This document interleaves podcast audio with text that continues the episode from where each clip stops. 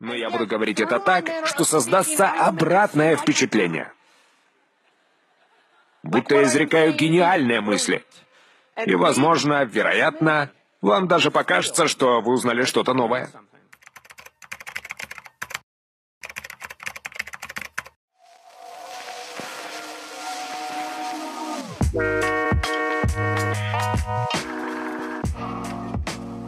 У нас в гостях Ирина Шмидт, а, генеральный директор а, компании Comparus UA. Из того, что мы смогли прочитать про компанию, а, больше 60 сотрудников по Украине и штат из 40 сотрудников в Германии. Больше, больше уже 40. Вы разрабатываете программное обеспечение для немецких банков. Да. Как так получилось, что такая узкая направленность вот в хотя бы вкратце, а можно даже... Да, все просто, в общем-то. Собственник нашей компании, он выходец из Днепра, то есть он зак- заканчивал э, механико-математический факультет Днепропетровского государственного университета. Э, и когда-то уехал в Германию, это было очень давно, там лет 25 назад, по-моему, если не ошибаюсь. Э, зная, какие тут мозги, зная, какие тут э, потрясающе талантливые люди, э, он, в общем-то, сразу же пошел работать в банковскую сферу. И со временем вот эта вот изначальная его идея превратилась, собственно говоря, в компанию, которая на текущий момент работает. То есть на протяжении там 10 лет у него была своя компания в Германии, которая занималась консалтингом для банков. И вот появилась 12 лет назад компания Comparus UA, которая, собственно говоря, является что-то вроде производственного отдела немецкой консалтинговой компании. И, в общем-то, да, если разобраться конкретнее в задачах, то Comparus UA закрывает э, какие обязанности для разработки для банков? Если разбить там более на конкретные таски, то... Ну, мы фактически полностью делаем программное обеспечение, производим. То есть э, верхний уровень бизнес-анализа, верхний уровень э, архитектурный, идейный, скажем так, mm. и частично реинжиниринг происходит в немецкой команде, то есть там больше бизнес-аналитиков работает. Э, там же у нас продажи, собственно, потому что в Украине у нас продаж нет, э, отдела продаж. Э, ну, а все остальное делаем мы. Круто. У вас сейчас два штата есть в, то есть получается в Днепре и угу. есть в Гамбурге. Какую, какие обязанности закрывает штат в Днепре, а какие обязанности в Гамбурге и почему все-таки решили такое разделение сделать? Это из-за того, что в принципе работаете на Германию, нужен там э, штат, нужно какое-то отделение, чтобы... Нет, там, перейти. собственно говоря-то, в общем-то, и работали всегда. То есть это те же люди, те же аналитики, которые занимались консалтингом. Э, там также есть э, программисты, которые, э, кроме прочего, еще занимались э, и занимаются. То есть одна из специализаций немецкой компании – это сопровождение миграции банковских баз данных. То есть, mm-hmm. когда банк принимает решение использовать другие технологии в управлении своими данными, то, собственно говоря, приходят такие прекрасные ребята, как наша немецкая команда, эм, разрабатывают идею, предлагают какой-то концепт э, и, собственно говоря, реализовывают это все. Э, у нас же часть это именно разработка программного обеспечения, то есть полностью вот все то, что, собственно говоря, потом э, какой-нибудь прекрасный гражданин Германии, работающий в банке, совершая манипуляции клавишами на компьютере, эм, продвигает какой-то бизнес-процесс внутри банка. Вы работаете по методологии SAFE. Да, сейф. Uh, сейф. Uh, у вас 9 скрам команд. Угу, в каждой команде есть скрам мастер и есть uh, еще и скрамов скрам. Конечно. Вот если мы про скрамов мас... uh, скрам мастера мы понимаем, какие его обязанности, угу. то вот есть очень большой вопрос скрамов скрам. Это большой, то есть еще больше, чем скрам мастер, который собирает эти 9 команд. Что вот в его обязанности входит? Это кросс-командные зависимости и управление ними. То есть, если одна команда зависит от другой в реализации той или иной функциональности, э, то, собственно говоря, то есть у нас есть дейли э, для скрам команд и есть дейли скрам of скрам. Э, то есть все то, что команды не могут решить самостоятельно на своих дейли, э, они выносят на скрам в скрам. Все, что не может быть решено на скрам в скрам, выносится уже там в соответствии там, по необходимости либо на обсуждение заказчиком, либо на обсуждение собственником, либо на обсуждение там, с бизнес-командой и так далее. Бывает ли какой-то мандраж, э, ну вот даже в начале, когда вы делали, сейчас я понимаю, что, наверное, за 12 лет разработки для банковских, э, разработки для банка различного ПО, то, наверное, мандража уже никакого нет, но вот в начале был ли какой-то мандраж, когда все-таки банк это очень такая ответственная да. и, и большая структура? Конечно. Это не когда ты, например, делаешь CRM-ку э, для какого-то там школы и понимаешь, что они там не понесут финансовых потерь, вот когда делаешь для банка, был ли мандраж в начале? Конечно. Мы по договору несем колоссальные, в общем-то, гарантии, несем, гарантируем э, очень много моментов. Э, при этом в такой узкой направленности очень важна репутация. Это, в принципе, сейчас везде в мире, в любой сфере важна репутация. То есть здесь же репутация играет сумасшедшую роль. То есть если мы подводим кого-то одного из клиентов, пусть даже там точечно как-то, то это автоматически становится известно всем. Поэтому, конечно же, э, Мандраж все еще есть, все еще остается. У меня так э, точно. Особенно что касается, когда мы получаем какие-то тестовые данные, пусть они анонимизированы, но все равно э, вопрос там утечки, вопрос сохранности конфиденциальной информации это очень, очень большой риск вот в том, чем мы занимаемся. Поэтому, несомненно, волнение есть в любом случае. Если вот как раз мне был интересен этот момент, вот мы там буквально неделю назад рассматривали по-моему, мы рассматривали гид Flow Ardus, как работают команды в Ardus. И угу. у них, э, то есть, у них довольно понятный гид flow, где есть, например, ход-фиксы, да, когда uh-huh. вы выпустили лист, сделали, и у вас появляются там баги, и вам нужно сразу их фиксить. Uh-huh. Так вот, а, правильно ли я понимаю, что вот когда вы разрабатываете ПО для банка, релизите, uh-huh. у вас же все-таки бывают эти моменты ход-фикса, тогда все ПО банковское останавливается? Нет, э, у нас, э, то есть у нас есть система наша Continuous Integration, Continuous Delivery, которая состоит из, э, там в каждом проекте по-разному, но в среднем это где-то 5 environment. То есть и до того, как э, изменения доходят до продакшена, они проходят минимум 4 э, environment и минимум четверо э, quality гейта. То есть, если что-то ломается на каком-то из environment, то оно просто не доходит до продакшена. Поэтому здесь мы максимально защищены.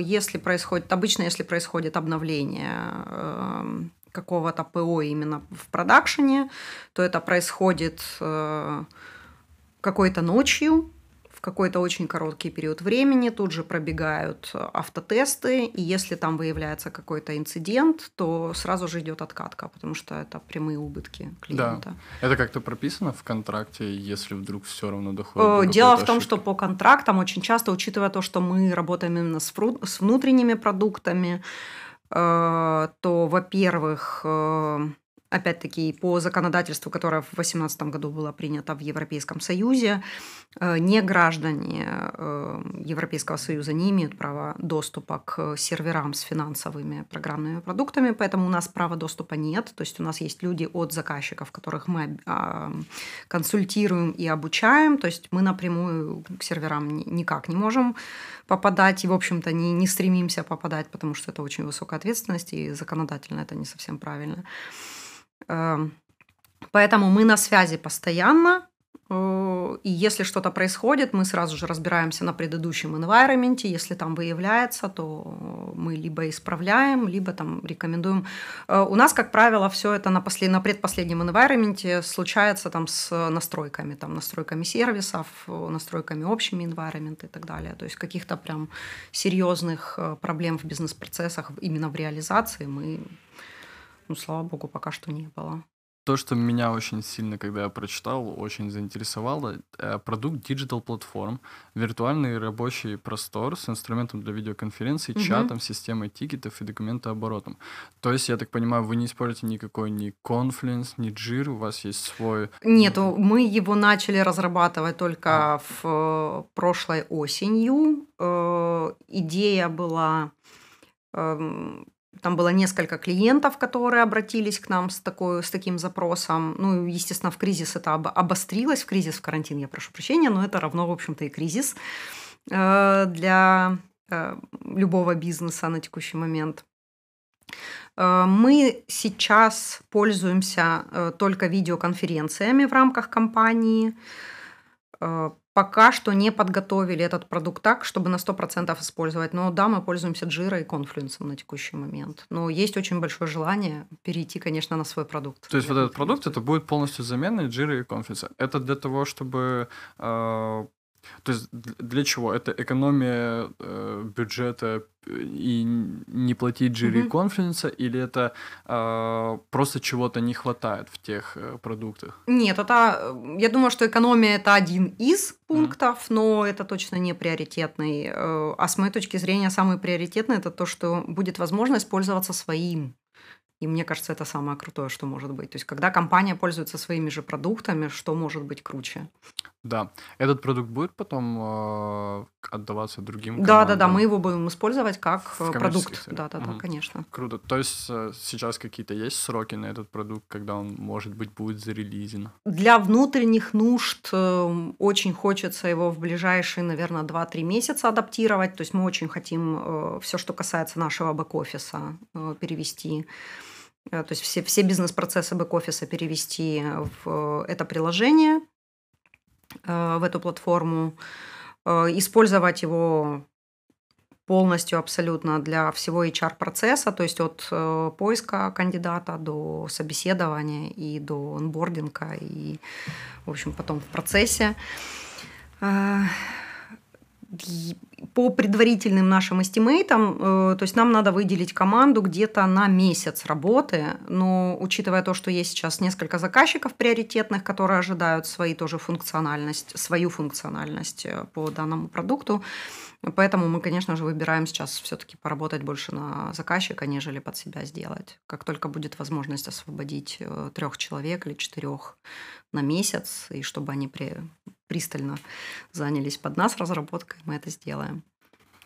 Круто. Если с HR-системой, с, э, потом еще брать функции из Jira и Confluence, это очень большой продукт. Да. Это, э, это будет подходить, э, наверное, для таких айтишных команд, где точно есть HR какой-то специалист, точно есть несколько скрам команд. То есть для маленьких команд подойдет этот продукт или нет? Это подойдет для любых вообще, даже для там, человека, который сам там в своем хом-офисе сидит и занимается каким-то своим, пусть небольшим, но работающим бизнесом.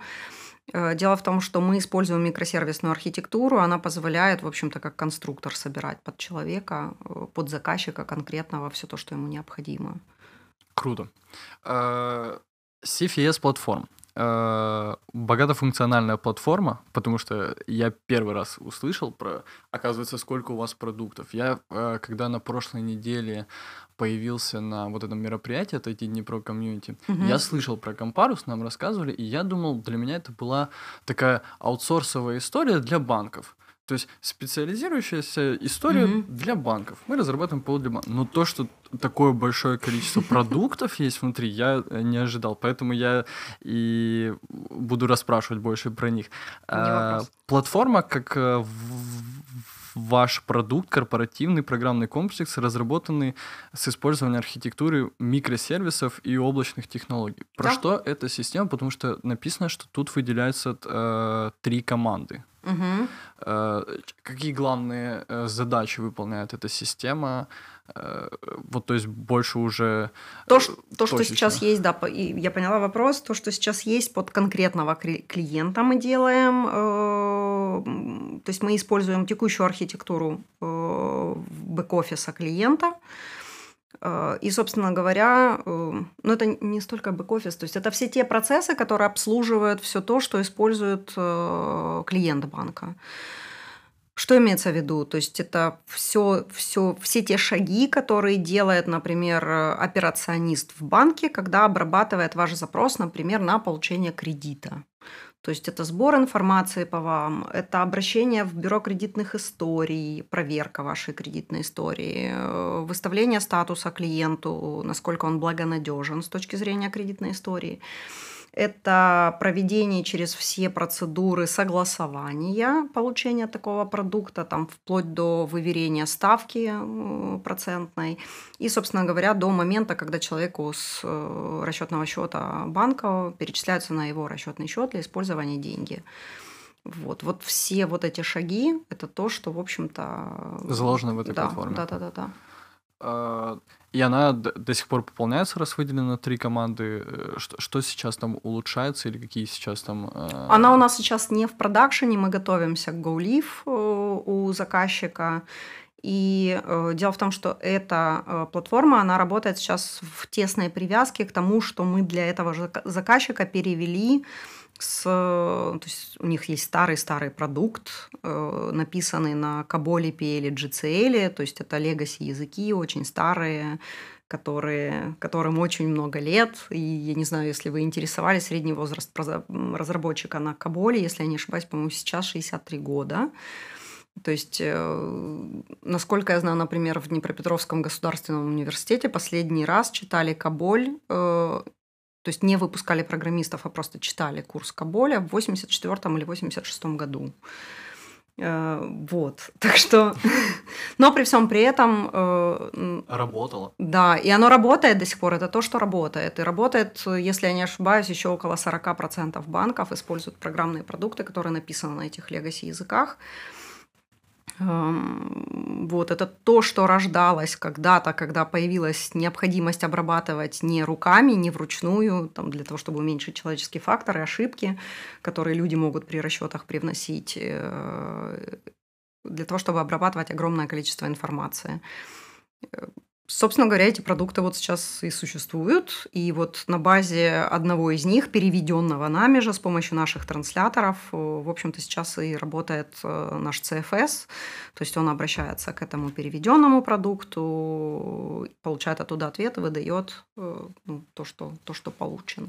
На каких технологиях это все написано? Java, JavaScript, то есть там фреймворки в зависимости тоже от про проекта конкретного используются. И, конечно же, разворачивание в облаках. Облака мы используем э, Kubernetes, э, Docker, то есть облачные технологии. Ну, в общем-то, все такое фрешерное, не то есть тоже есть ряд ограничений для реализации э, программных продуктов для немецких банков, э, потому что, например, очень сильно различается законодательство по обеспечению сохранности персональных данных э, в Америке, либо же в Европе, в Европейском Союзе, поэтому мы можем использовать только те технологии, которые рекомендуются.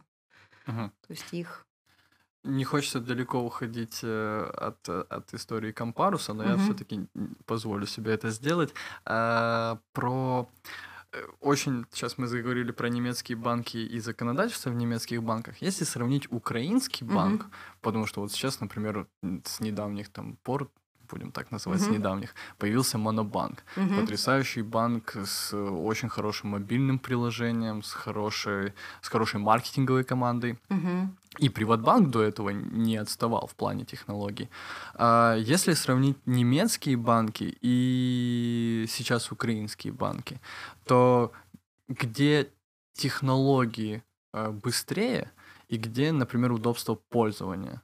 Лучше сейчас. Потому что мы недавно угу. слышали историю про то, что э, в Америке есть банк, который, по-моему, не обновлял свое программное обеспечение на протяжении уже 30 или там 35 лет, и у него супер большие клиенты, и никому это совершенно угу. не Всех мешает.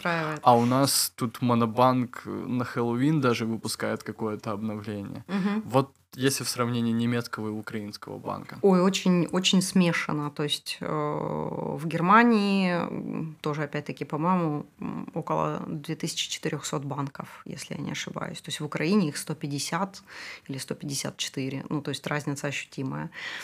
Э, в Германии тоже в зависимости от земли есть там своя специализация банков. Э, есть э, местные, есть национальные, есть узкопрофилированные, такие, например, как шпаркассы, которые занимаются, в общем-то, только в основном депозитами.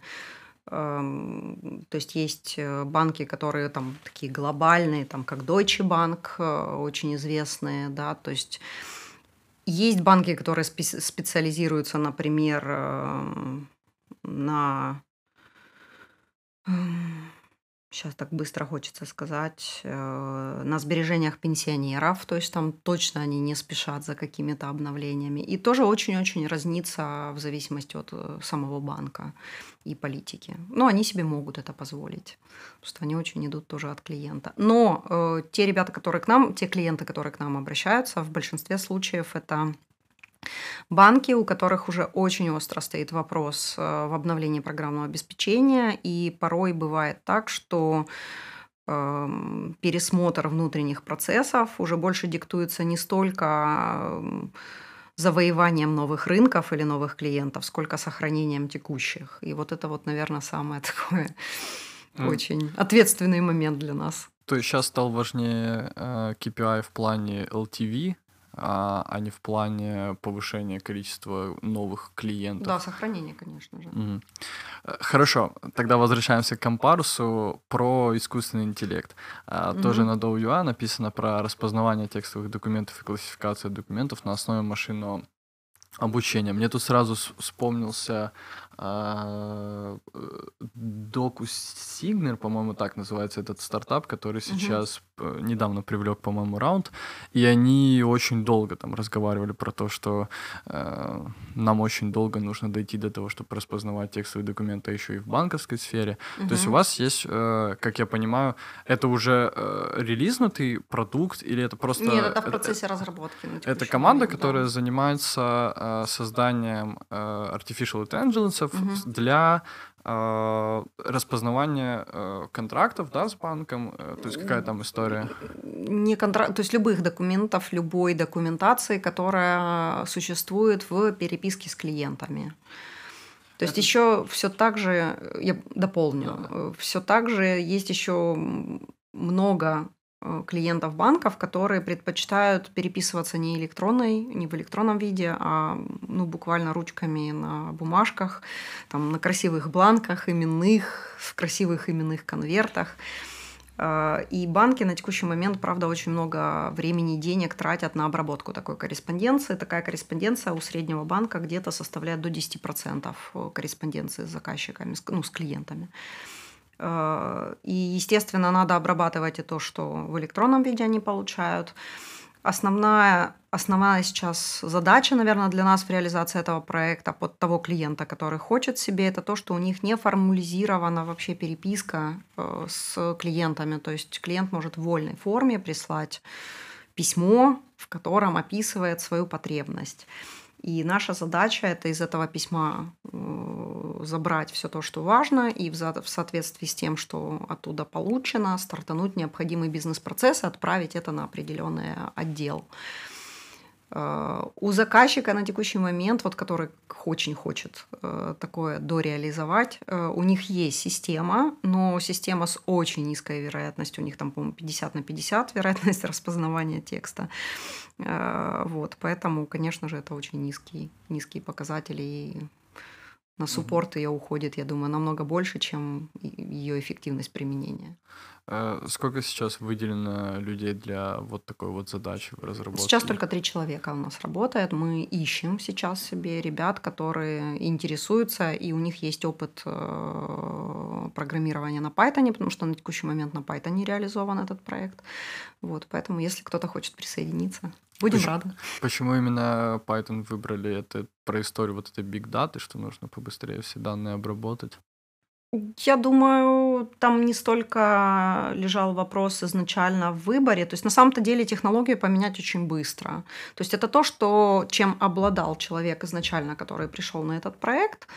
И э, мы просто попробовали первые наработки сделать, это очень быстро получилось, и решили пока оставить э, Python. То есть э, будет ли необходимость поменять, я пока не, не готова, но пока остается на Python. То есть вот я правильно понимаю, что у вас появляется потребность от заказчика, например, создать угу. э, искусственный интеллект, который там распознает текст для таких бизнес-процессов. Угу. Э, вы для этого э, наход... ну, то есть вы определяете с помощью бизнес-аналитиков требования, что Да. нужно сделать, и находите под это человека э, в- и берете его в свою же команду. Да, Или да. это, это бывает, когда ты фрилансер какого-то приглашаете, или вы какую-то На самом-то деле, кстати, конкретно этот проект родился у нас э, именно из, из того, что мы проанализировали вообще срез потребностей клиентов, то есть какие есть сейчас вопросы и узкие места у банков, и, в общем-то, это не делалось под конкретного заказчика, а заказчик нашелся потом. А, Поэтому, то есть мы проработали, придумали архитектуру изначально. Э, Сейчас немножко там дописали ребята уже UI э, для использования, но это все очень в такой, в такой пока форме, э, я бы сказала, сыроватой. MVP-шный. Да, да, да, да, да. Поэтому сейчас еще думаем, придумываем, как это совершенствовать. Ну, уже, по-моему, на, текущий момент там 80% у нас вероятность распознавания. Это очень хороший про, про... Вот такие вот Процент. продукты, они впоследствии становятся э, какой-то каким-то коммерческим продуктом, который публицируется для других клиентов. Да, конечно. Мы, испо- э, учитывая то, что у нас есть э, команда немецкая с достаточно там такой большой репутационной историей, э, учитывая то, что у нас есть тоже опыт накопленный в течение 12 лет э, работы с, именно с банковскими продуктами и решения потребностей, при- придумывания решений под, под удовлетворение потребностей банков, У нас сейчас есть очень такая большая привилегия, то, что мы можем рекомендовать технологии, которые может банк использовать. То есть поэтому это вот такой приятный момент. Я, Это- по-моему, опередила вопрос и не ответила на него. Э, Нет, на самом деле, э, вот у меня сразу просто другой рождается вопрос, так как э, э, это очень прикольная история, что у вас появляется, вы видите потребность, создаете под это продукт, и потом понятно, что этим продуктом будут пользоваться еще и другие, м, там, условно, банки, потому что поработав с одним, вы уже там сделали интервью одного, и можно идти дальше продавать этот продукт. У Мгм. меня такой тогда вопрос, если мы представим вот дальше эту ситуацию, то есть вот сейчас, например, три человека разрабатывают продукт, Мгм. они делают какой-то MVP, MVP продается какому-то одному клиенту, если все хорошо, это становится продуктом. Мгм. Какой дальше вот roadmap а, развития этого продукта? То есть какие люди туда добираются, как вот эта команда становится, п- процесс продаж. То есть я так понимаю, что если брать по вот Dow.ua, то вы туда выделяете скрам-мастера, который Мгм. начинает... э, вот тут вопрос у меня сразу. Это скрам-мастер или это продукт-оунер? Если вот такая вот позиция в этой команде. У нас продукт-оунеры на, на стороне немецкой команды, то есть это бизнес-аналитик, как правило, который имеет э, напрямую связь с заказчиком. То есть мы тоже общаемся с заказчиками, но опять-таки там по э, законодательству немецкому, если заказчик хочет, чтобы его сотрудники общались только на немецком языке, то, в общем-то, мы их никак не можем обязать. У нас в команде э, немецкий язык не так много ребят знает, поэтому нам приходится как-то выкручиваться с английским. Э, И, собственно говоря, в этом э, случае нас очень выручает немецкая команда, которая напрямую общается с заказчиком. Поэтому э, при развитии любого продукта, который мы выпускаем, который мы придумываем, и там здорово он заходит на, у клиентов, э, обычно это делается как? Э, то есть для конкретного клиента выделяется какая-то команда, которая суппортит, и в зависимости от объема, что клиент хочет. То есть на текущий момент э, мы туда за, м, закладываем минимальную функциональность, то есть, ну, это там отсканировать, как загрузить отсканированный текст или из какой-то папочки забрать отсканированный документ, распознать и э, стартовать необходимые бизнес-процессы и передать там тому отделу, на котором этот бизнес-процесс или на том человеке, ответственном, на котором этот бизнес-процесс числится, э, отдать ему, передать какие-то данные, в том числе, возможно, копию этого документа. Э, Если клиенту надо больше, то, естественно, команда будет дорабатывать то, что необходимо. Но тогда под, как правило, под каждого клиента каждого есть своя клиента. команда. Круто. Очень, э, очень масштабно, я бы так сказал, потому что мы сейчас с теми э, компаниями, которые мы смотрим, то, по крайней мере, почему-то у меня последние аутсорсовые компании, с которыми я разговаривал, это про то, что э, мы просто делаем аутсорс. Ну, к нам приходит заказчик, мы просто, мы и сайты делаем, и приложения пишем, а тут прям такая вот еще и продуктовая история есть. Круто.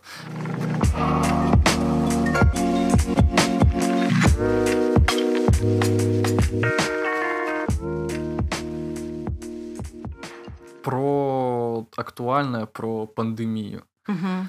А как пандемия повлияла на вашу компанию? Перешли ли вы э, полностью на онлайн? Потому что сейчас там Мгм. точно вот я смотрел только буквально сегодня интервью в Нетпике, они полностью перешли на а, ну без офиса работают полностью до конца Мгм. этого года. Как как на вас повлияла эта пандемия? По старту, конечно, было очень страшно. Э, Кроме прочего, у нас в марте возвращались ребята из командировки э, из э, Гамбурга. И, ну, знаете, это такое очень леденящий, леденящий душу впечатление, когда ты видишь аэропорт Гамбурга и аэропорт Вены полностью пустым, когда, ну, такого никогда не было. И, то есть, ребята приехали очень впечатленные, э, кто-то закрылся в хом-офисе прям действительно там на месяц, и там не выходили. Э, И эм, у нас очень быстро получилось пере, перепрофилироваться на хом-офисы. То есть у нас э, буквально там, по-моему, за два дня мы отработали телефонную сеть в случае там перебоев, например, с, со связью какой-то другой отработали. Это, кстати, был такой очень крутой тимбилдинг, мне кажется, немножко расслабил вообще атмосферу в команде, когда у нас каждый должен был, э, получи, получи, получив определенное сообщение, передать его определенному человеку там, и чекнуться там, в определенном порядке, что все там я выполнил. Или наоборот сказать, не смог дозвониться там, и позвонить следующему. То есть это был такой очень-очень здоровский, немножко рас- расслабляющий такой эм, процесс активности внутри команды. Эм, и плюс э, то, что некоторые ребята с огромным удовольствием ушли работать в хом-офис. Это, ну, как правило, интроверты, которым действительно очень непросто, например, в офисе находиться, там, ходить со всеми тут разговаривать, и, или там, когда может любой подойти, там, дернуть и там задать вопрос и так далее. Э, Поэтому часть с удовольствием работает в хом-офисе, и эм, что здорово, то, что производительность, ну, по крайней мере, я не заметила, чтобы производительность команды упала. Но при всем при этом точно ушла тревожность э, в отношении доверять или не доверять, э, потому что, опять-таки, выдача VPN при работе с такими продуктами – это достаточно серьезная штука. Но, в общем-то, надежды оправдались, и все, все очень здорово. На текущий момент мы оставляем открытым офис, то есть офис у нас работает, но по факту где-то только до 15% команды пользуются. Э, Плюс у нас есть очень много договоренностей и правил. То есть если кто-то себя чувствует неважно, он остается однозначно дома. Э, Мы не требуем сдачи э, анализа именно на COVID, но однозначно двухнедельный карантин э, для того, чтобы обезопасить себя. То есть мы про социальную ответственность все-таки. И плюс у нас э, организована доставка, то есть если человек себя неважно чувствует, но чувствует себя на- плюс-минус неплохо, чтобы в хом-офисе работать, мы организовываем, а, организовываем доставку рабочей техники. И, в общем-то, человек может там ближайшие две недели поработать из дома. Если захочет на дольше, то окей.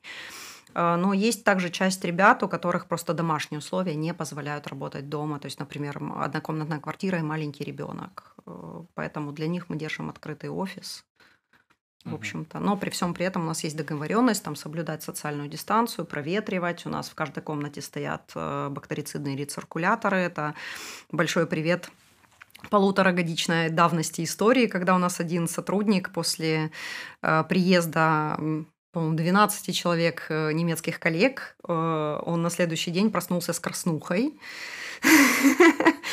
Поэтому после этого у нас в каждом кабинете стоят да, бак- бактерицидные очисти- очистители, то есть это э, кварцевые лампы, которые безопасны для там, растений и людей. Они могут работать э, весь рабочий, рабочий день, но при этом они очищают, обеззараживают воздух.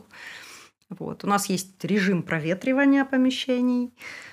э, И плюс договоренность, чтобы ребята старались, то есть помещение большое достаточно, там порядка 800 квадратов, э, поэтому у ребят есть возможность разместиться подальше друг от друга в комнатах, так как они сейчас фактически пустые.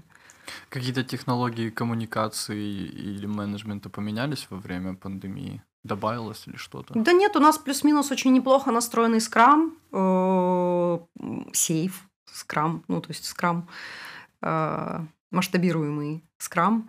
Э, у нас сохраняются фактически все абсолютно слово забыла. То есть все эм, необходимые активности в соответствии со скрамом, то есть daily, просто часть это, этого всего перешла в онлайн-формат. И как показывает практика, мы уже карантине у нас было уже три PI, продукт инкремент планинга. Это двухдневные активности для всей команды, когда вся команда собирается и планирует следующий релиз там где-то на 2-2,5 месяца. И как показывает практика, онлайн у нас это очень круто работает. Очень быстро, организованно и ну, здорово, правда. Это когда вся команда собралась в какой-нибудь да, зум-комнате и получилось Да, да, да, да, да. Причем э, для некоторых, вот в последний API мы для некоторых активностей использовали наш продукт, вот этот вот DCP, Digital платформа, эм, и э, там есть вайтборда, где там все друг другу чего-нибудь рисовали. Ну, в общем, очень такой милая активность, вот такое вот классное онлайн взаимодействие. Но при этом и продуктивно. Конечно, да. да. За два дня э, планировать релиз. Это даже команда из пяти человек сложно. Ну, мы к этому шли 12 лет, поэтому. Э, хорошо, тогда вот очень интересно, какие э, правила ставятся вот на таком большом митинге, э, на вот, uh вот PI, вот чтобы фасилитировать прямо это, вот разговор, особенно в интернете, когда там тебе нельзя пошушукаться между там двумя, и у вас, ну uh сколько вот примерно на PI собираются людей? Это вся команда абсолютно? Да, абсолютно вся команда с, и с немецкой, с, с немецкой стороны, и с нашей стороны. То есть у нас сейчас, если я не ошибаюсь, 68 человек со стороны э, немецкой команды это около 40 человек. Э, у нас э, уже на текущий момент, то есть вот у нас последний спринт, то есть э, завтра у нас демо предпоследнего спринта и еще две недели до следующего PI. У нас на текущий момент уже разрабатывается скедул расписание, то есть каждая, у каждой команды есть понимание, где она должна быть, с кем она должна говорить, какой должен быть результат этого совещания. Э, и, собственно говоря, в этом во всем нам помогают очень здорово наши внутренние правила. То есть, э, например, для митинга мы относительно недавно задумались, кстати, наверное, где-то с год назад, про то, как нам сделать продуктивными наши совещания э, мы договариваемся о том, что никто не пользуется мобильными или лэптопами, если это только не человек, который презентует. Э, либо же человек, которому надо пояснить что-то, используя свой ноутбук, то есть максимальная концентрация, максимальный фокус на вопросе. У нас также есть э, определенная там вольность для ребят, которые не понимают, что они делают на этом митинге. Они реально могут просто э, ведущему митинга сказать, я не знаю, чего я здесь, зачем я здесь, зачем меня пригласили, встать и уйти, по факту, если он, правда, тут не нужен. То есть, если управляющий митингом не может ему объяснить, зачем он там, то действительно человек может, в общем-то, спокойно встать и уйти. У нас есть ряд правил в отношении приготовления совещания, то есть когда ты приглашаешь человека, он должен получить агенду заранее, то есть о чем вы будете говорить для того, чтобы быть готовым. Э, единственное исключение – это то, что правила у нас, конечно же, не прописаны для совещаний, которые форс-мажорные. То есть, ну вот у нас там в пятницу после обновления сертификатов э, случились непредвиденные вещи на кластере, и то есть там надо было просто собраться, быстренько проговорить, кто как среагирует, кто чем будет заниматься, кто там будет уведомлять клиента. А там, в, в понедельник у нас еще должен был быть, э, должно было быть совещание с заказчиком, и то есть вот это все надо было очень очень быстро разрулить как-то. Э, вы сказали такую хорошую фразу, о которой мечтают все. Хорошо настроенный скрам, ну, или сейф. Э, как это? Хорошо настроенный скрам. Угу. То есть, например, условно, давайте возьмем там команду из, условно, восьми человек. Угу. Вот как, как вот Компарус выстраивает для такой команды хорошо настроенный скрам. Какие технологии надо использовать? Uh, условно мы убираем здесь там постоянные uh, и прописаны везде там daily scrum митинги Мгм. э, Ну, ежедневные. это основа же. Да, это основа. Ну, я имею в виду, что э, Мгм. это понятно, что там должно присутствовать. Что вот э, нужно еще такой команде, чтобы работать в хорошо настроенном скраме? Это доверие друг другу, в первую очередь. Доверие продукт-оунеру. Ну, то есть без доверия. Вообще, мне кажется, в команде работать, э, ну, думаю, это бесперспективно. Эм, Это то, что э, каждый чувствует свою ответственность, с моей точки зрения. Это тоже, наверное, про культуру компании, культуру взаимодействия внутри компании. Э, Это понимание то, как результаты твоей работы над конкретной задачей повлияют на все остальные задачи, например, в спринте, э, которые отписаны на команду. И у нас есть еще очень крутая штука, которая тоже у нас относительно, ну, по-моему, где-то года полтора назад появилась. Эм, Это так называемый процесс коммитинга команды под объемом работ, которые они проработали с продукт-оунером. Э, Вот до того момента, пока вся команда, все участники команды не говорят, да, это реально сделать в поставленный срок, э, бэклог э, релиза не принимается. То есть он не считается принятым командой. Причем этот процесс у нас это не то, что там кто-то там говорит, там, я все равно против или там еще чего-то, но люди просто озвучивают. Я считаю, что это возможно, но там есть вот такие-то, такие-то риски. Эти риски все записываются, и э, потом командой придумываются, если команда может придумать решение для э, преодоления этих рисков. Э, Если же невозможно, то есть, например, эти риски, которые не, не может принять команда, то есть это там, например, э, когда что-то зависит от пос- поставки от заказчика. То есть на заказчика мы повлиять не можем. То есть мы можем их убеждать, мы можем с ними разговаривать, но повлиять на их внутренние да, процессы, к сожалению, мы не можем. Но этот риск мы прописываем и понимаем, что часть задач зависит на, завязана у нас на этом риске. И там, ну, при всем при этом каждый знает, э, то есть кто связан, там, например, с этими задачами, когда, кому им нужно что написать, и когда надо просигнализировать, что тут у нас задержка. То есть, мне кажется, тогда это очень здорово работает. Ну и, конечно же, соблюдение всех вот этих вот необходимых э, ритуалов, э, которые есть в скраме. Это дейли, то есть дейли должен быть э, эффективный, э, то есть каждый должен действительно проговорить, что он сделал, что он планирует сделать, какие проблемы у него возникли. Да. Если это можно решить в рамках команды, это должно решиться на дейли. Если необходим для этого следующий митинг какой-то на обсуждение, привлечь еще кого-то, то есть скрам-мастер выносит это на скрам в скрам, и это делается в самое ближайшее время. Если надо вопросы адресовать э, продукт-оунеру, то есть он извещается, и если на это завязаны какие-то задержки по команде, то э, об этом тоже уведомляется, либо там продукт, ну, то есть все заинтересованные люди. Ну, иначе, как бы, мне кажется, особо не будет работать. И самое главное, это то, что э, я думаю, любая компания, наверное, проходит через это.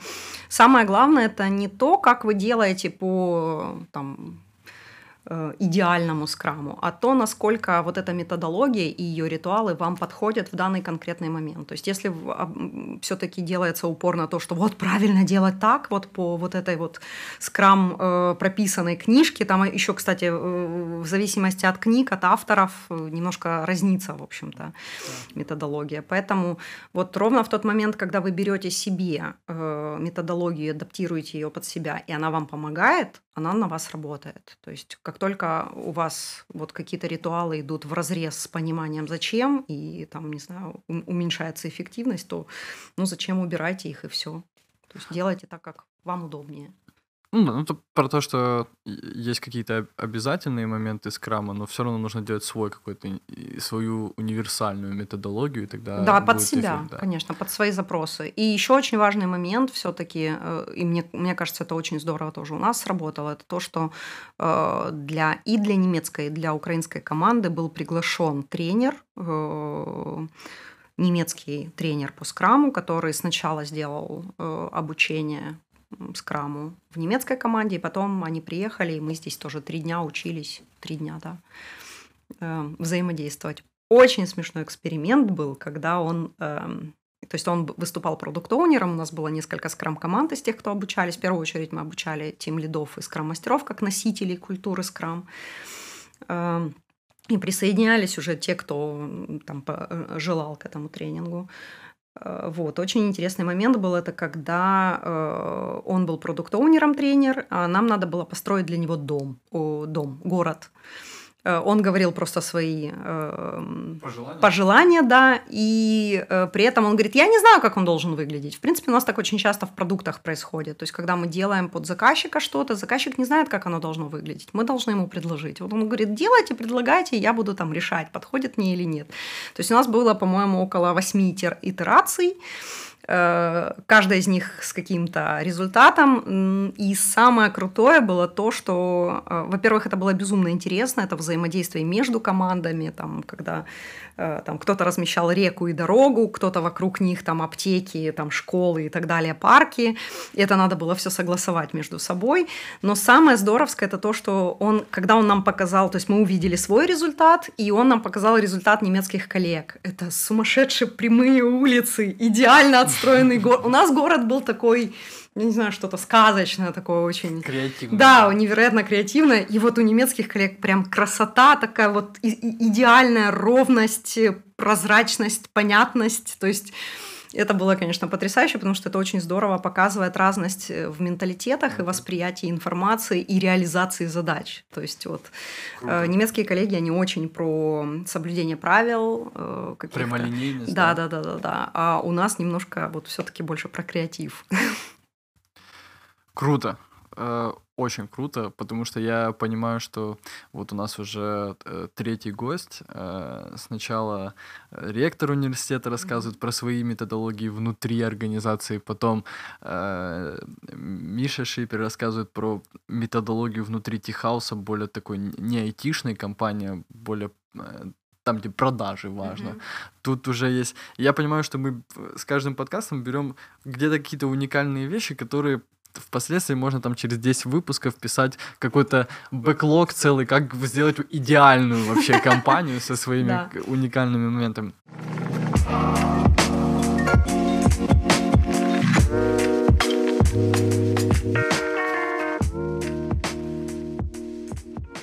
Больше про э, каких сейчас людей э, ищет Компарус, кто вот идеальный кандидат, Uh-huh. какими софт-скиллами, про хард-скиллы чуть, чуть позже поговорим, uh-huh. какими софт-скиллами должен обладать идеальный кандидат э, для попадения в команду Comparus UA? Uh-huh. Я присутствую все так же на каждом э, интервью, ну, как минимум стараюсь, то есть очень редко, когда я не попадаю на собеседование э, кандидатов к нам. Э, для меня невероятно важно, насколько человек себя чувствует уверенным или неуверенным. То есть э, мы стараемся проводить максимально в расслабленной э, обстановке э, собеседования, потому что я, например, прекрасно понимаю, насколько собеседование может быть стрессовым для человека. То есть у нас нет цели точно. Э, человека, человеку добавлять стресса, потому что ну, ничего хорошего, мне кажется, из этого не, не получится. Обычно мы проговариваем правила взаимодействия на интервью, то есть что, что имеется в виду. Человек понимает, что он в любой момент может, там, если ему захочется, например, в уборную, он может встать, ну, там, предупредить и пойти сходить. Если он захочет чай, там, воды, кофе или паузу, он тоже всегда может, в общем-то, сказать, там, давайте, ребят, там, сейчас дайте мне передохнуть. Там, то, опять то же самое, там, например, про покурить, хотя, кстати, я не курю и всячески поддерживаю это в команде, вообще про здоровый образ жизни.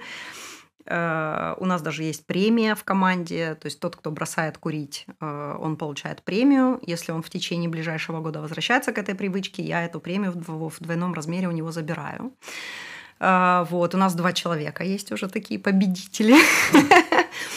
Э, вот. Э, что касается самого кандидата, то это, конечно же, э, умение объяснить свои мысли и, ну, я бы сказала, наверное, разнообразие речи, потому что для меня речь – это, в принципе, отражение мыслительного процесса человека. То есть насколько эм, последовательно и правильно человек может изложить свои мысли. Мне кажется, в общем-то, это отражение его, то, как он думает, как он решает эм, задачи, которые ему там, на собеседовании предлагаются. Э, и очень важный момент – это то, что для нас собеседование – это не найти, в чем человек не силен, а найти, э, что он умеет, что он может и как мы можем это применить у себя в компании так, чтобы это было обоюдовыгодно. То есть, мне кажется, вот это самый, самый такой вот замечательный э, момент у нас, например, в собеседовании. То есть, э, с моей точки зрения, это человека должно расслабить, э, поэтому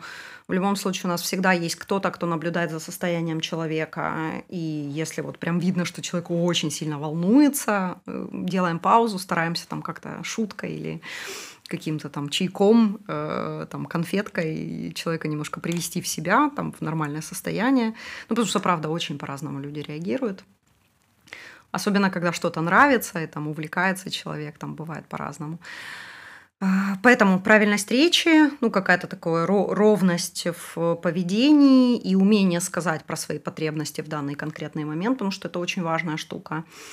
А, и, наверное, это... Я, например, очень обращаю в, эм, в резюме внимание на то, занимается ли человек спортом, потому что спорт, э, как бы там кто бы чего ни говорил, он все-таки очень дисциплинирует человека. Поэтому особенно э, он настраивает э, еще любой вид спорта, настраивает человека на результат, на работу для результата. То есть он понимает, что мне сейчас нужно там вот сделать то-то, то-то, то-то, там, не знаю, чуть-чуть снизить вес, э, там, или там отработать вот этот прыжок для того, чтобы там занять какое-то место. И это очень-очень перекликается, мне кажется, с выполнением рабочих задач.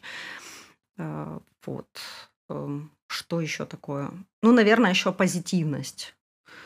И очень интересно слушать, что человек, если он с опытом, что он привносит из предыдущего места работы. Mm. То есть прям, прям даже интересно, то есть насколько человек э, с этим опытом справляется. То есть... Насколько он анализирует, да? да, да, да, да, да. То есть, ну, есть же прям, ну, совсем бывает печали, там, ну, все плохо, все виноваты, там, и только я один такой молодец. Э, это тоже, конечно, ну, разные бывают ситуации, я понимаю, но с моей точки зрения тут э, не стоит говорить про то, кто виноват, а стоит говорить про то, что я из этого всего вынес. Вот. И у нас тоже, кстати, в команде есть такая штука, мы не ищем виноватых, мы ищем, что мы можем сделать так, чтобы больше такого не повторялось. Вот поэтому... То есть это правильная речь, какое-то ровное умение себя держать, умение проговорить про свои потребности в текущий момент – и умение извлекать э, из опыта какой-то урок для себя, что-то полезное, ценное. да, ценное, да. Э, теперь про хард-скиллы. Точно я помню, исходя из нашего разговора, что вы сейчас ищете Python разработчиков. Mm-hmm. Если говорим про Python разработчиков, то это вот если говорим именно про компанию Comparus UA, то mm-hmm какие э, требования именно ставятся перед хардскиллами, например, у Python разработчика? Сколько это опыта работы, если там такая позиция, mm-hmm. как опыт работы?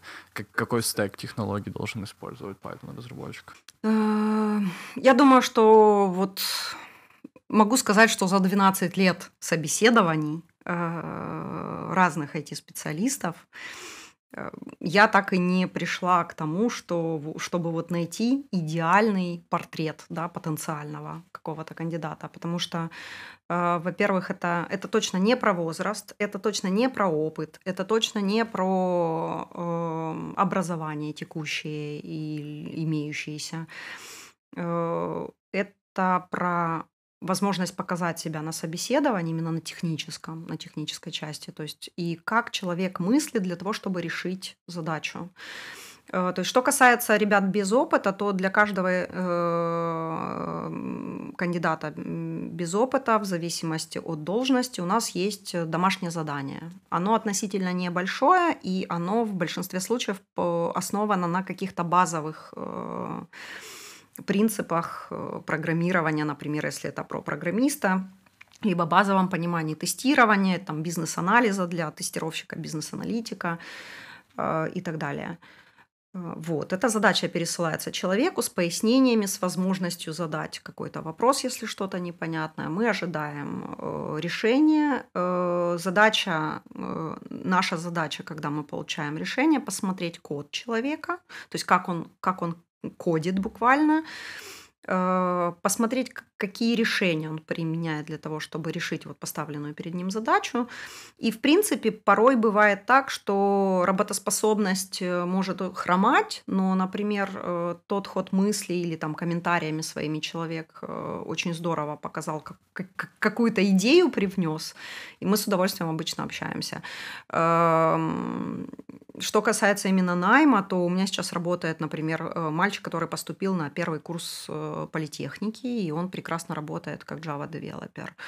Также у меня есть ребята, которые там, например, под 50 лет, и они пришли к нам, например, из банка. То есть и, в общем-то, ну, очень по-разному.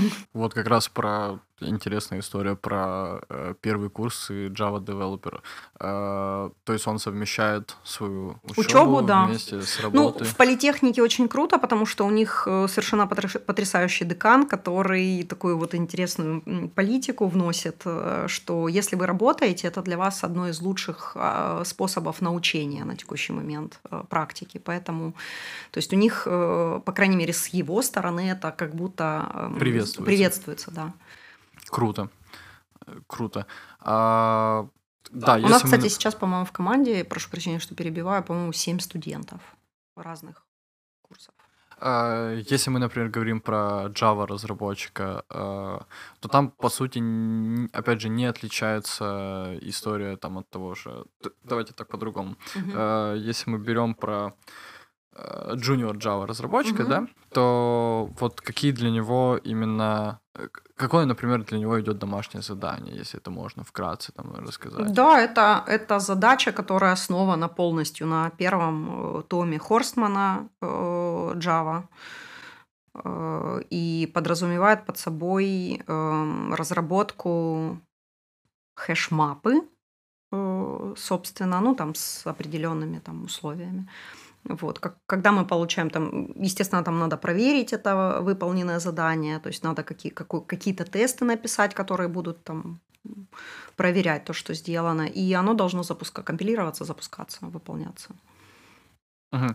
Если мы поговорим про бизнес-аналитика, а, Project менеджер есть в команде, или это все-таки задача на Нет, больше да, это... на бизнес-аналитика? Угу. Если мы говорим про бизнес-аналитика, то а, junior бизнес-аналитик, у него какое домашнее задание? Там надо разработать, э, прописать бизнес-процесс э, работы э, беговой дорожки. Вау. У нас просто на бизнес-анализе, у нас в университете, у нас примерно такое же, ну, такая же задача была вот совершенно недавно, в общем. И было интересно смотреть на ход Ю, мысли. Да, UML-диаграммка и описание немножко. И, по-моему, еще, если я не ошибаюсь, не готовилась именно по домашкам джунов. Эм, если я не ошибаюсь, там еще что-то надо, ну, какой-то кусочек документации написать. Ну, как, как, как алгоритм или, ну, как описание бизнес-процесса, не только UML-диаграммку.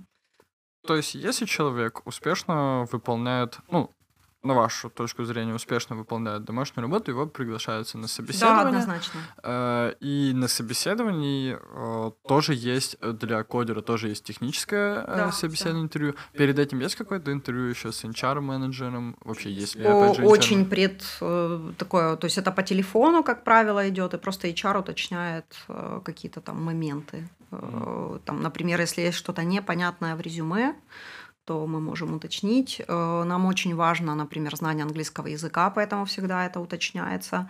То есть у нас 95% документации на английском, э, остальные 5 на немецком. Я уже это, по-моему, проговаривала на дне открытых дверей. Э, то есть и просто вопрос в том, что, опять-таки, да, человек без знания английского достаточного Э, просто не, не, не сможет быть у нас там среднеэффективным, скажем так. Да. Поэтому здесь мы делаем э, определенный акцент. Э, никаких предварительных каких-то более, кроме разговора просто по телефону с HR у нас не происходит. То есть знакомство уже непосредственно. Мы постарались так разработать наш процесс собеседования, что, во-первых, это занимало где-то до двух-двух с половиной часов максимум на одного человека – и чтобы за это время мы смогли максимально человека раскрыть. Очень редко, когда бывает, если есть сомнения между участниками интервью, обычно это до трех человек, э, мы приглашаем человека, например, еще раз, кандидата. Но это прям, это правда исключение из правил. А с бизнес-аналитиком тоже интервью проходит? Да, до... да.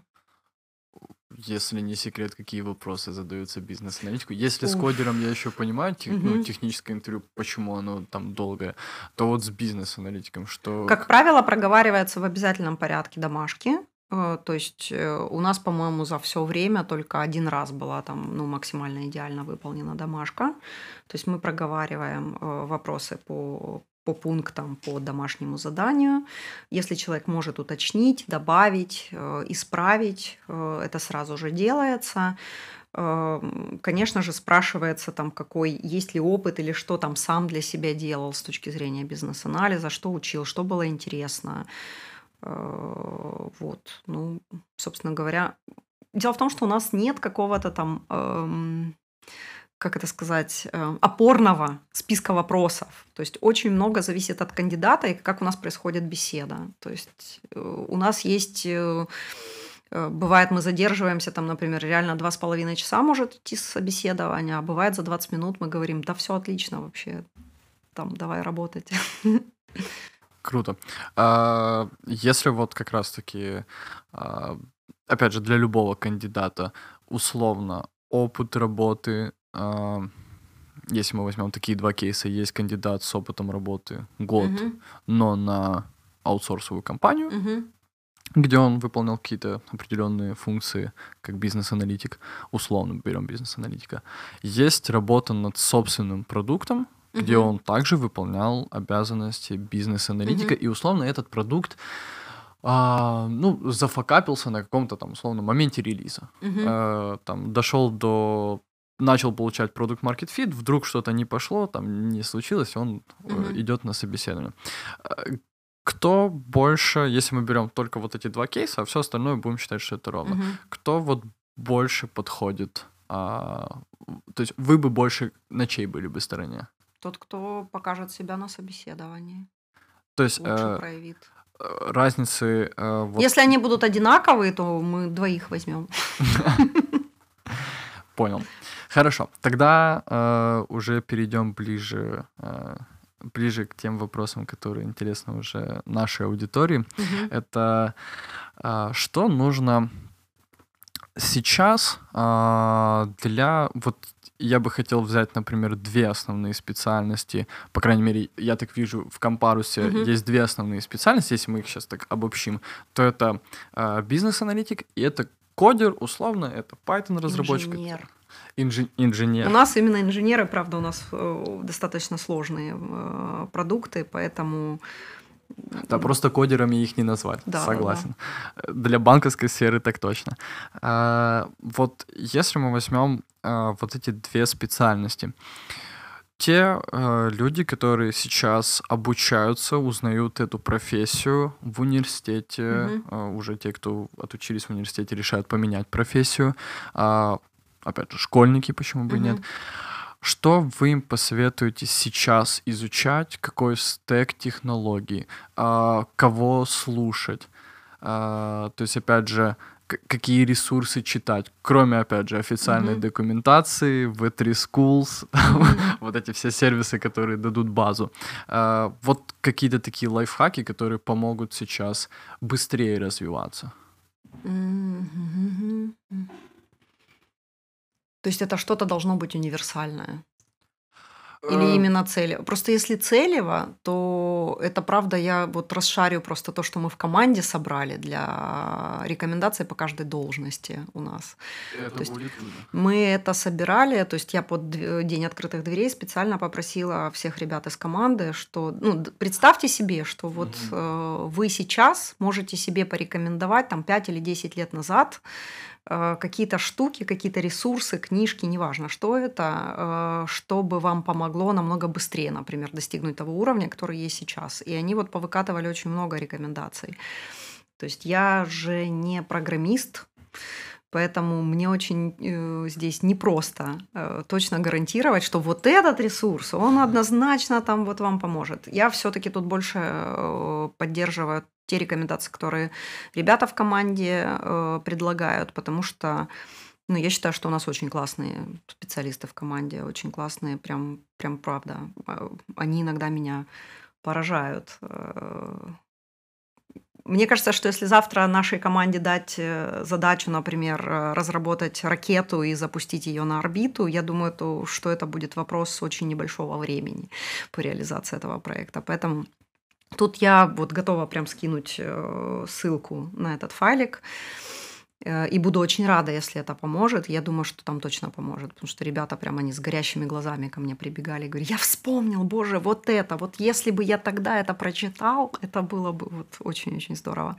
То есть от себя могу сказать, что очень круто узнавать себя, узнавать э, как там ты реагируешь на те или иные ситуации. То есть это больше, наверное, про психологию и про, про развитие своих софт-скиллов это про умение самопрезентации, а, потому что с этим тоже очень, в общем-то, непросто на постсоветском пространстве, потому что какими бы вы удивительными сейчас не были, вы правда удивительные, совершенно другие и очень классные.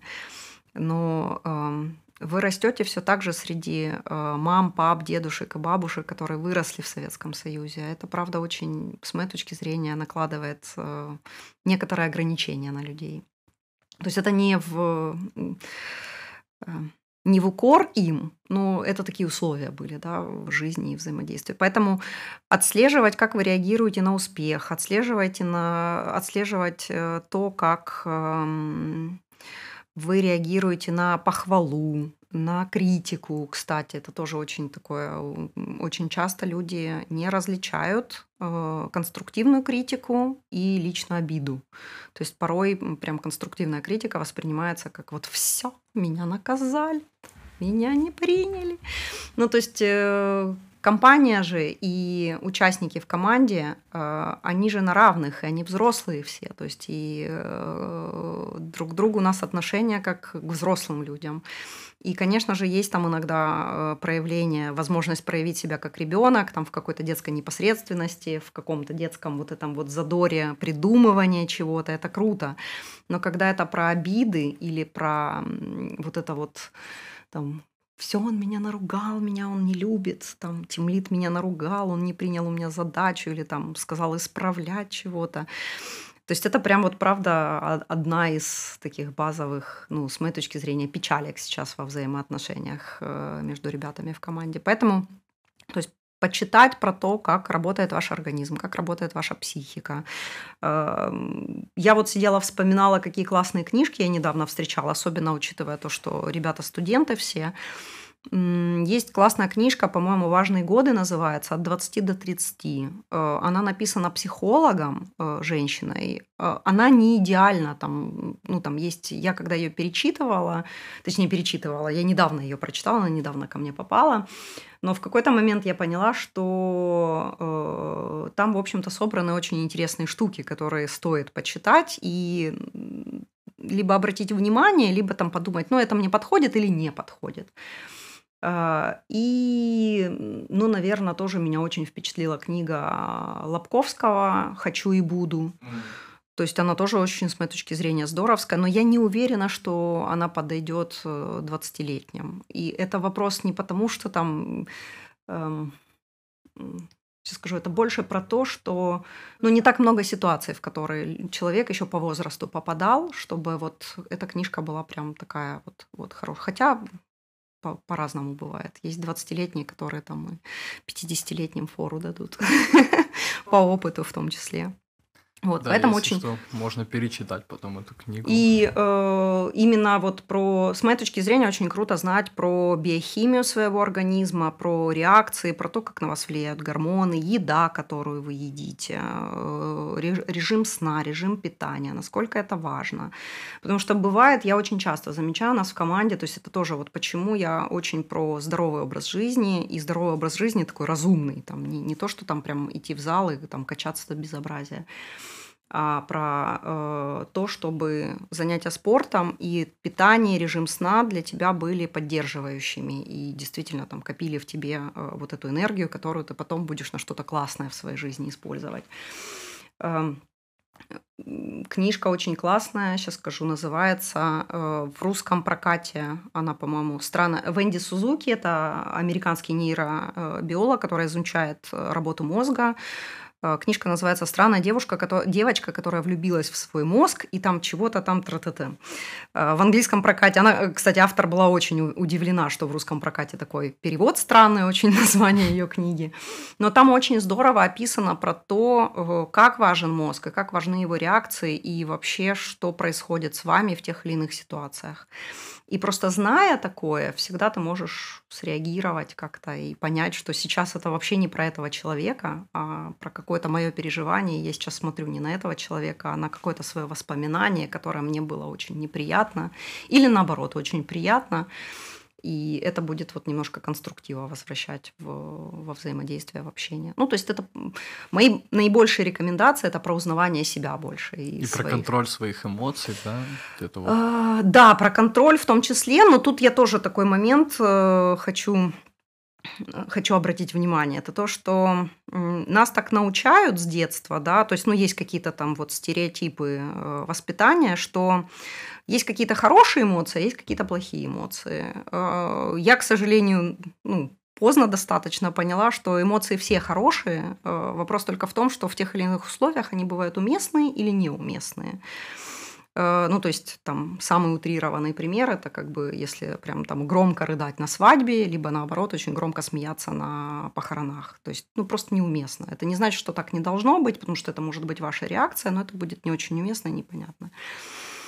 А, вот. Вопрос в том, как вы эти сильные эмоции проживаете в своем окружении существующем. То есть насколько это экологично, насколько ты можешь сказать действительно, слушай, ну вот то, что сейчас происходит, мне прям очень не нравится. То есть не, не сказать, ну ты, ты там плохой такой ужасный человек, зачем ты это делаешь, а просто сказать, вот то, что сейчас я вижу, там, например, слышу или вижу в твоем поведении, мне это в твоих действиях, мне это не нравится. Там, можно даже там не пояснять, почему, можно сказать, там, я сейчас не могу про это поговорить, потому что я очень сильно переживаю. Но, но просто обозначить то, что вам сейчас не ок, это прям очень важный момент.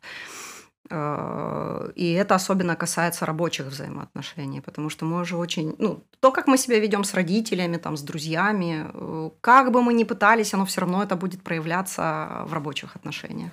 И вот если мы научимся плюс-минус ровненько себя вести аккуратно со всеми, но аккуратно как, опять-таки, сохраняя в первую очередь себя и через это заботясь об окружающих, вот тогда это, наверное, будет самое, самое крутое, что вы можете сделать для себя в первую очередь. Ну и для окружающих уже потом.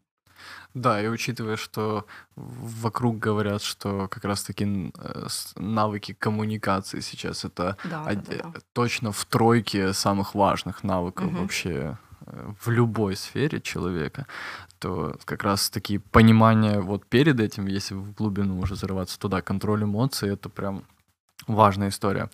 Какие э, будущие планы у Компаруса? Э, что, что стоит ожидать, может, публичного? Э, то есть я знаю точно, и некоторые, я знаю точно, некоторая наша аудитория знает про то, что э, совместно с IT Днепро комьюнити стартовал День открытых дверей mm-hmm. с различными IT-компаниями. Если мы возьмем именно Comparus UA, то что мы, может быть, услышим э, ближайшего? Я не знаю, но пока что, наверное, только рост, потому что компания очень долго себя позиционировала как э, компания семейного типа. То есть такая вот небольшая, которая вот себе спокойно выполняет какие-то э, проекты в узкой сфере. И вот плюс-минус было этого, э, ну не то что достаточно, а как-то... Комфортно было Да, в комфортно в таком было. Э, но в какой-то момент, э, особенно когда мы э, подписали контракт с одним из крупнейших на текущий момент провайдеров, IT-провайдеров для немецких банков, ведутся GID, GID на, немецком. мы поняли, что семейная компания не сможет обслуживать такого большого клиента, его потребности, его проекты. Поэтому начали расти. Я очень надеюсь, что до конца следующего года у нас где-то будет около 120 человек.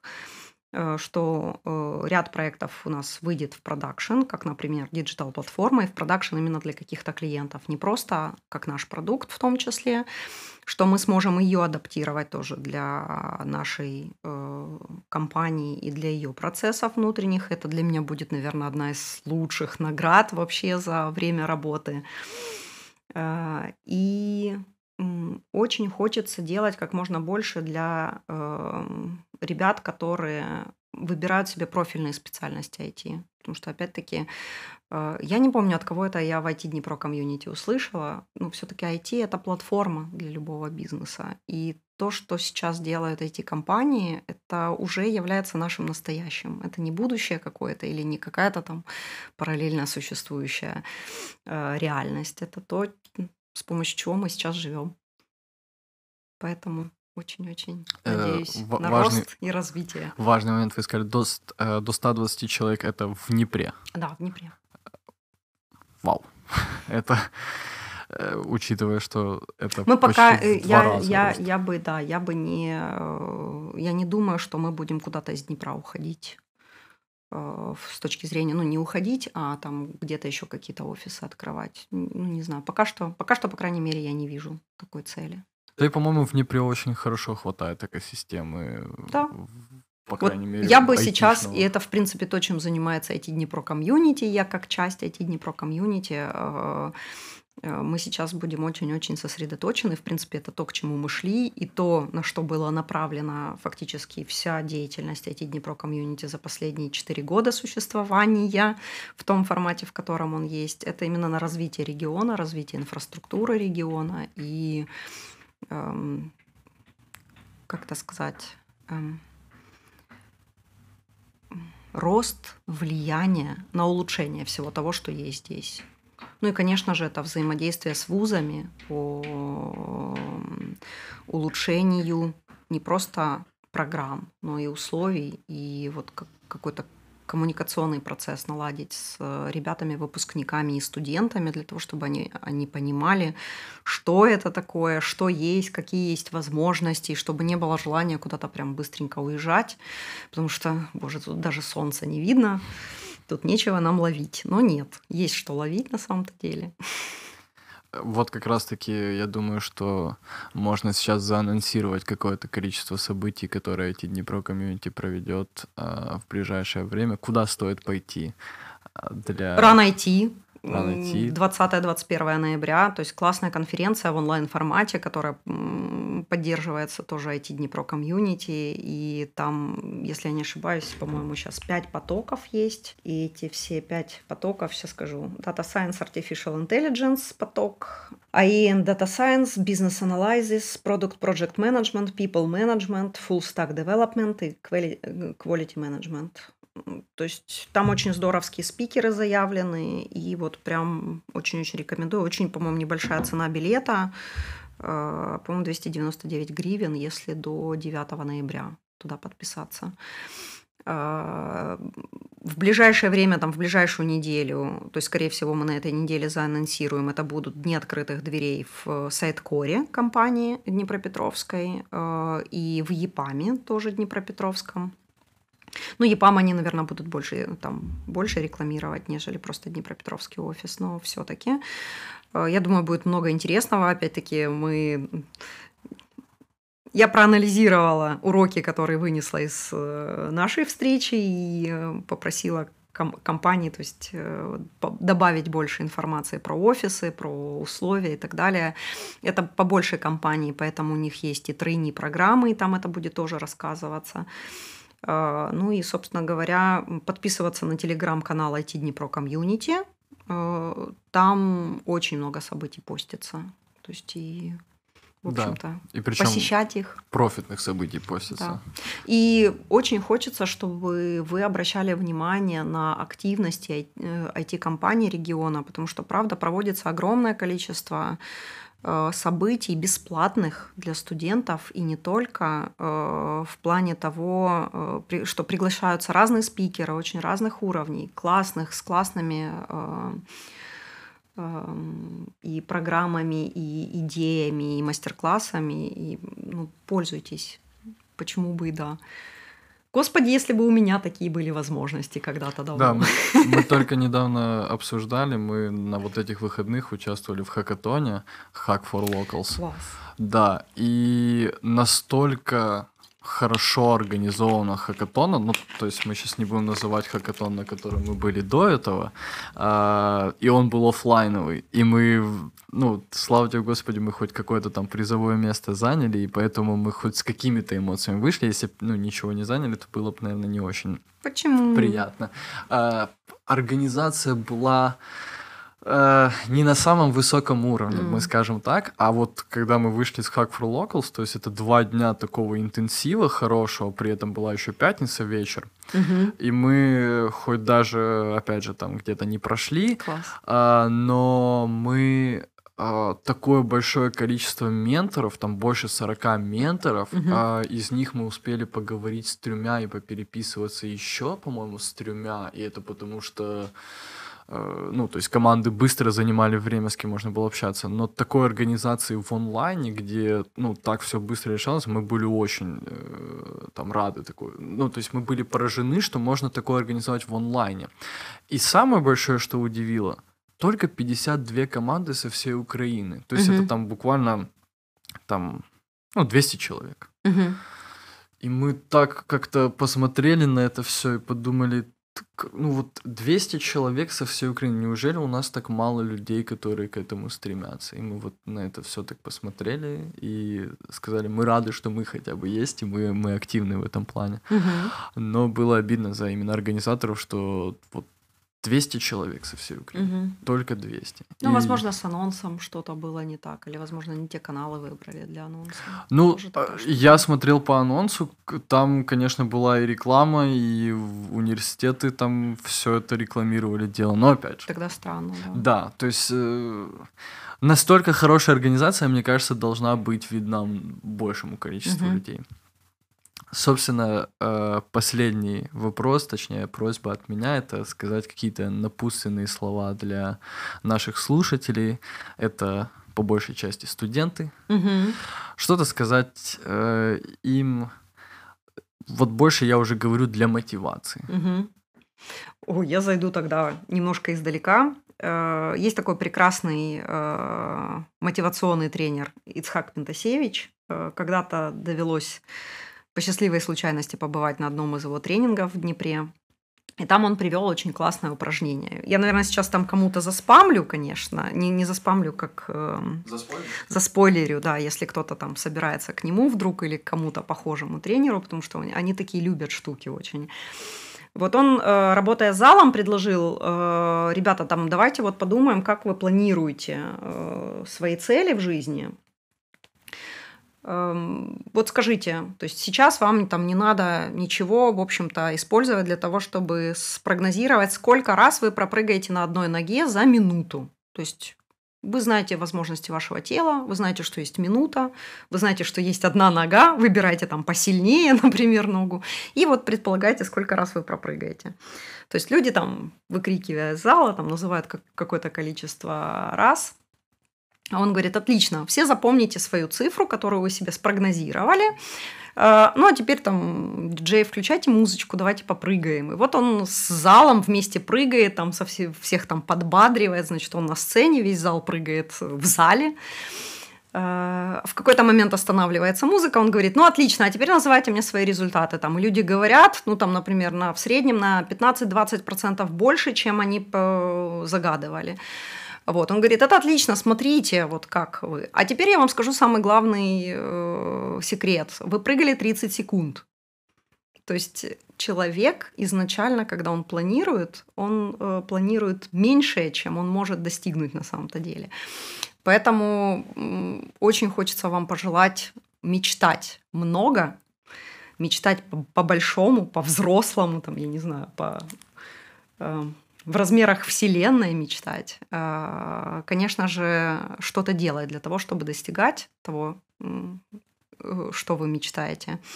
Э, и понимать, что что ли, что-либо, что вы делаете, оно будет улучшать этот мир, который, который, частью которого вы являетесь в первую очередь. А значит, вы так или иначе чуть-чуть себя улучшаете через любое ваше действие. Спасибо. Спасибо большое, что были у нас Взаимно. в гостях. Было очень приятно.